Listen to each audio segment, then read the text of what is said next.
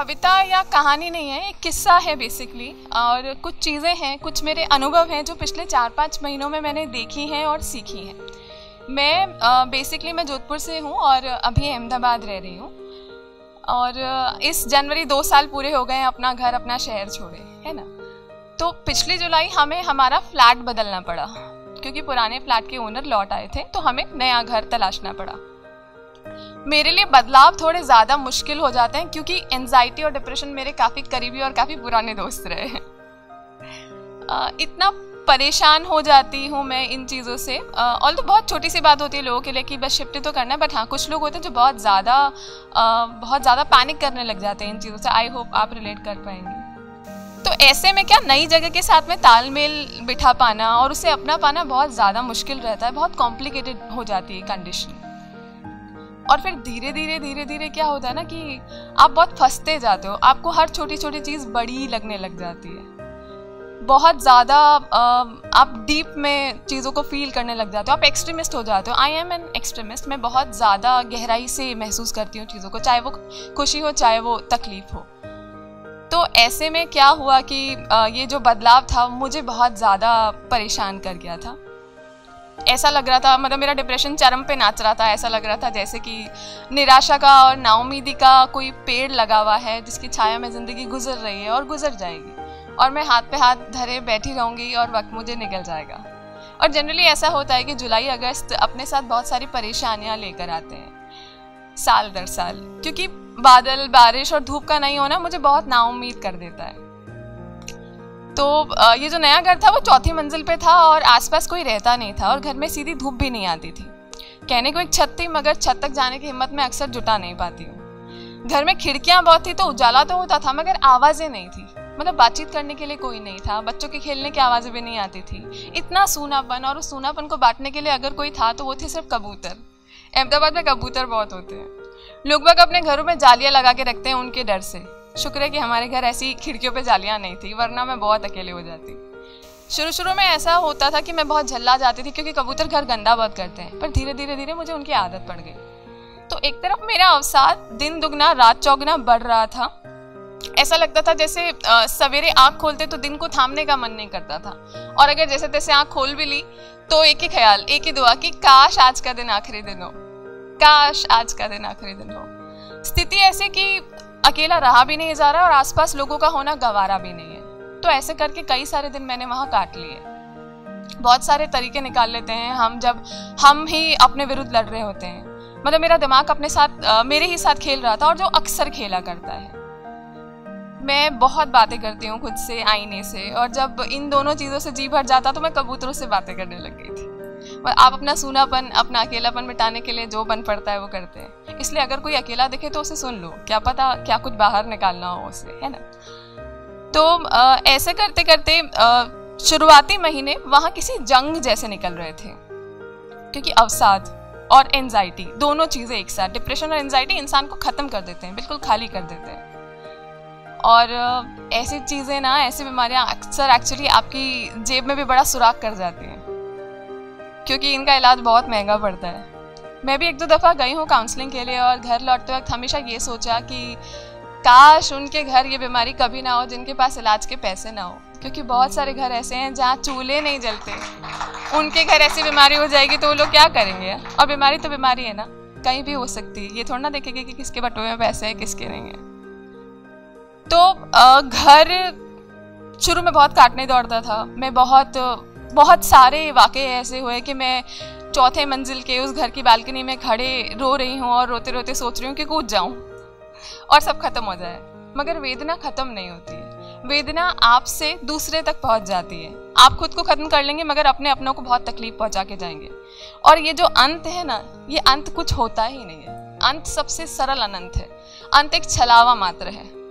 तो अंत करना कोई समाधान नहीं है। लड़ना बहुत ज़रूरी है। चाहे कितना भी टूट रहे हो मगर लड़ना बहुत ज़रूरी है। तुम नहीं लड़ोगे तो कौन लड़ेगा यार?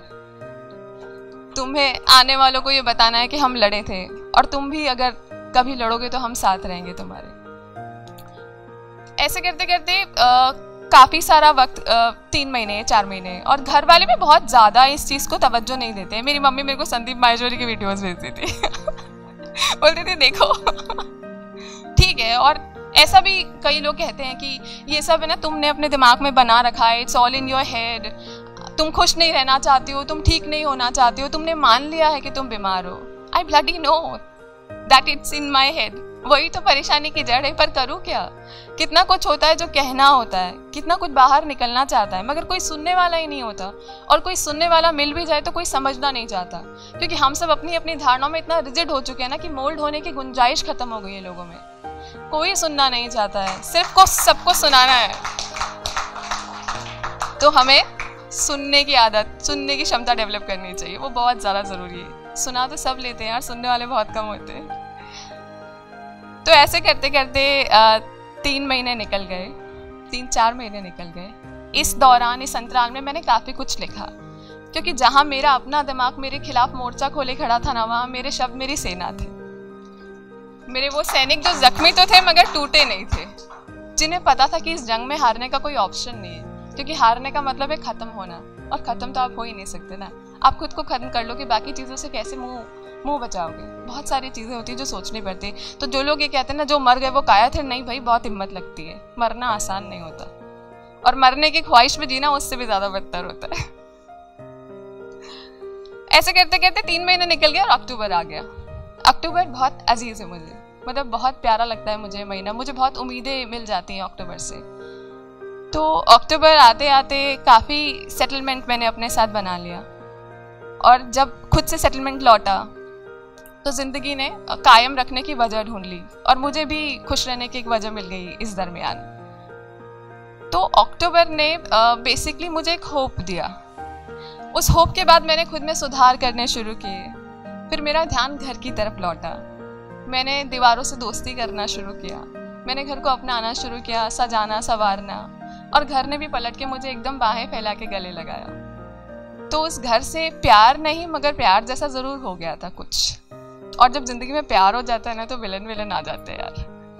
तो हमारे घर एक नोटिस पहुँच गया कि हमने घर खाली करना पड़ेगा, क्योंकि हम बैचलर्स हैं और सोसाइटी का रूल है कि बैचलर्स नहीं रहेंगे। नोटिस कह लो, धमकी कह लो कि पानी काट देंगे, बिजली काट देंगे। मतलब बहुत वाहियात माहौल की खून खोल जाए। दुख की बात यह कि आदमी तो आदमी, औरतें भी बहुत बढ़ चढ़ के हिस्सा लेती हैं। मतलब सोलह एप्लीकेशन आई थी हमारे घर के, आप लोग निकलो। और फिर ये कहेंगे कि हमें आपसे कोई शिकायत नहीं। हमारी सोसाइटी का रूल है तो। तो पाँच महीने मुश्किल से उस घर के अंदर और इतना प्यार पनप गया था ना उन दीवारों के लिए। इतना इतना करीबी रिश्ता हो गया था कि जब ये सुना तो बिल्कुल हिल गई मैं अंदर से। मैं तैयार नहीं थी इस बदलाव के लिए, बिल्कुल, क्योंकि अभी पाँच महीने पहले ये सब झेला था। फिर धीरे धीरे धीरे खुद को प्रिपेयर किया कि करना है, चलो कोई बात नहीं, कर लेंगे। और उस घर से इतनी खास यादें जुड़ गई थी, क्योंकि वो बालकनी जहाँ मैं कूदने, ना कूदने के लिए खुद को कन्विंस की हूँ, उस घर के आईने नीला रंग, सूरजमुखी, खुद से वो वो पेपटॉक्स वो सब बहुत कुछ इकट्ठा हो गया था, जो बहुत करीब था मेरे दिल के तो मेरे लिए घर से बाहर होना और घर को खुद से बाहर करना बहुत मुश्किल था। खैर अब हम उस घर में नहीं रहते हमने अपना नया आशियाना बना लिया है। ठीक है होता है। तो जब ये सब आ, हो रहा था ना तब ये सी ए वाली चीज़ भी बहुत चल रही थी। तो मैं बहुत ज़्यादा कनेक्ट की इस चीज़ से। रीज़न बिंग पाँच महीने का प्यार और मुझे उस घर से बाहर होने में इतनी तकलीफ़ हो रही थी और यहाँ कुछ लोग हैं जो सालों से रह रहे हैं उन लोगों को निकलने को कह रहे हैं। एक कागज़ है कागज़ पे कुछ शर्तें हैं जो आपके हाथ में दे दी जाती हैं और कहा जाता है कि निकल जाओ। तो बहुत कुछ टूट जाता है अंदर। क्योंकि एक मकान को घर बनाने में ना बहुत कुछ लग जाता है। आपको मन जोड़ना पड़ता है, आपको प्यार पनपना पड़ता है अपने अंदर, सामंजस्य बिठाना पड़ता है, दोस्ती करनी पड़ती है दीवारों से, ज़मीन से, तब जाके आप मकान को घर बनाते हो। और यहाँ कहीं से भी कोई उठ कर आएगा, आपको कागज़ जगह कहेगा, निकलो। तो कैसा लगेगा? बहुत कुछ टूट जाता है ना अंदर। तो मैं बस इतना कहना चाहती हूँ कि ऐसा कभी भी हो ना तो एक ही चीज़ दिमाग में रखनी चाहिए। मैं भी वही रख रही हूँ कि ये आने जाने का काम ना है ना, जो है ना, ये सरकारों का है। सरकारें आती रहेंगी, जाती रहेंगी। आवाम को वहाँ से नहीं डिगना होता है। तो आवाम को वहीं रहना है, आवाम वहीं रहेगी। और वो कोई नहीं होते हमें ये बताने वाले कि हम क्या करेंगे या हमें क्या करना है, क्योंकि हमसे वो है, हम उनसे नहीं है। शुक्रिया।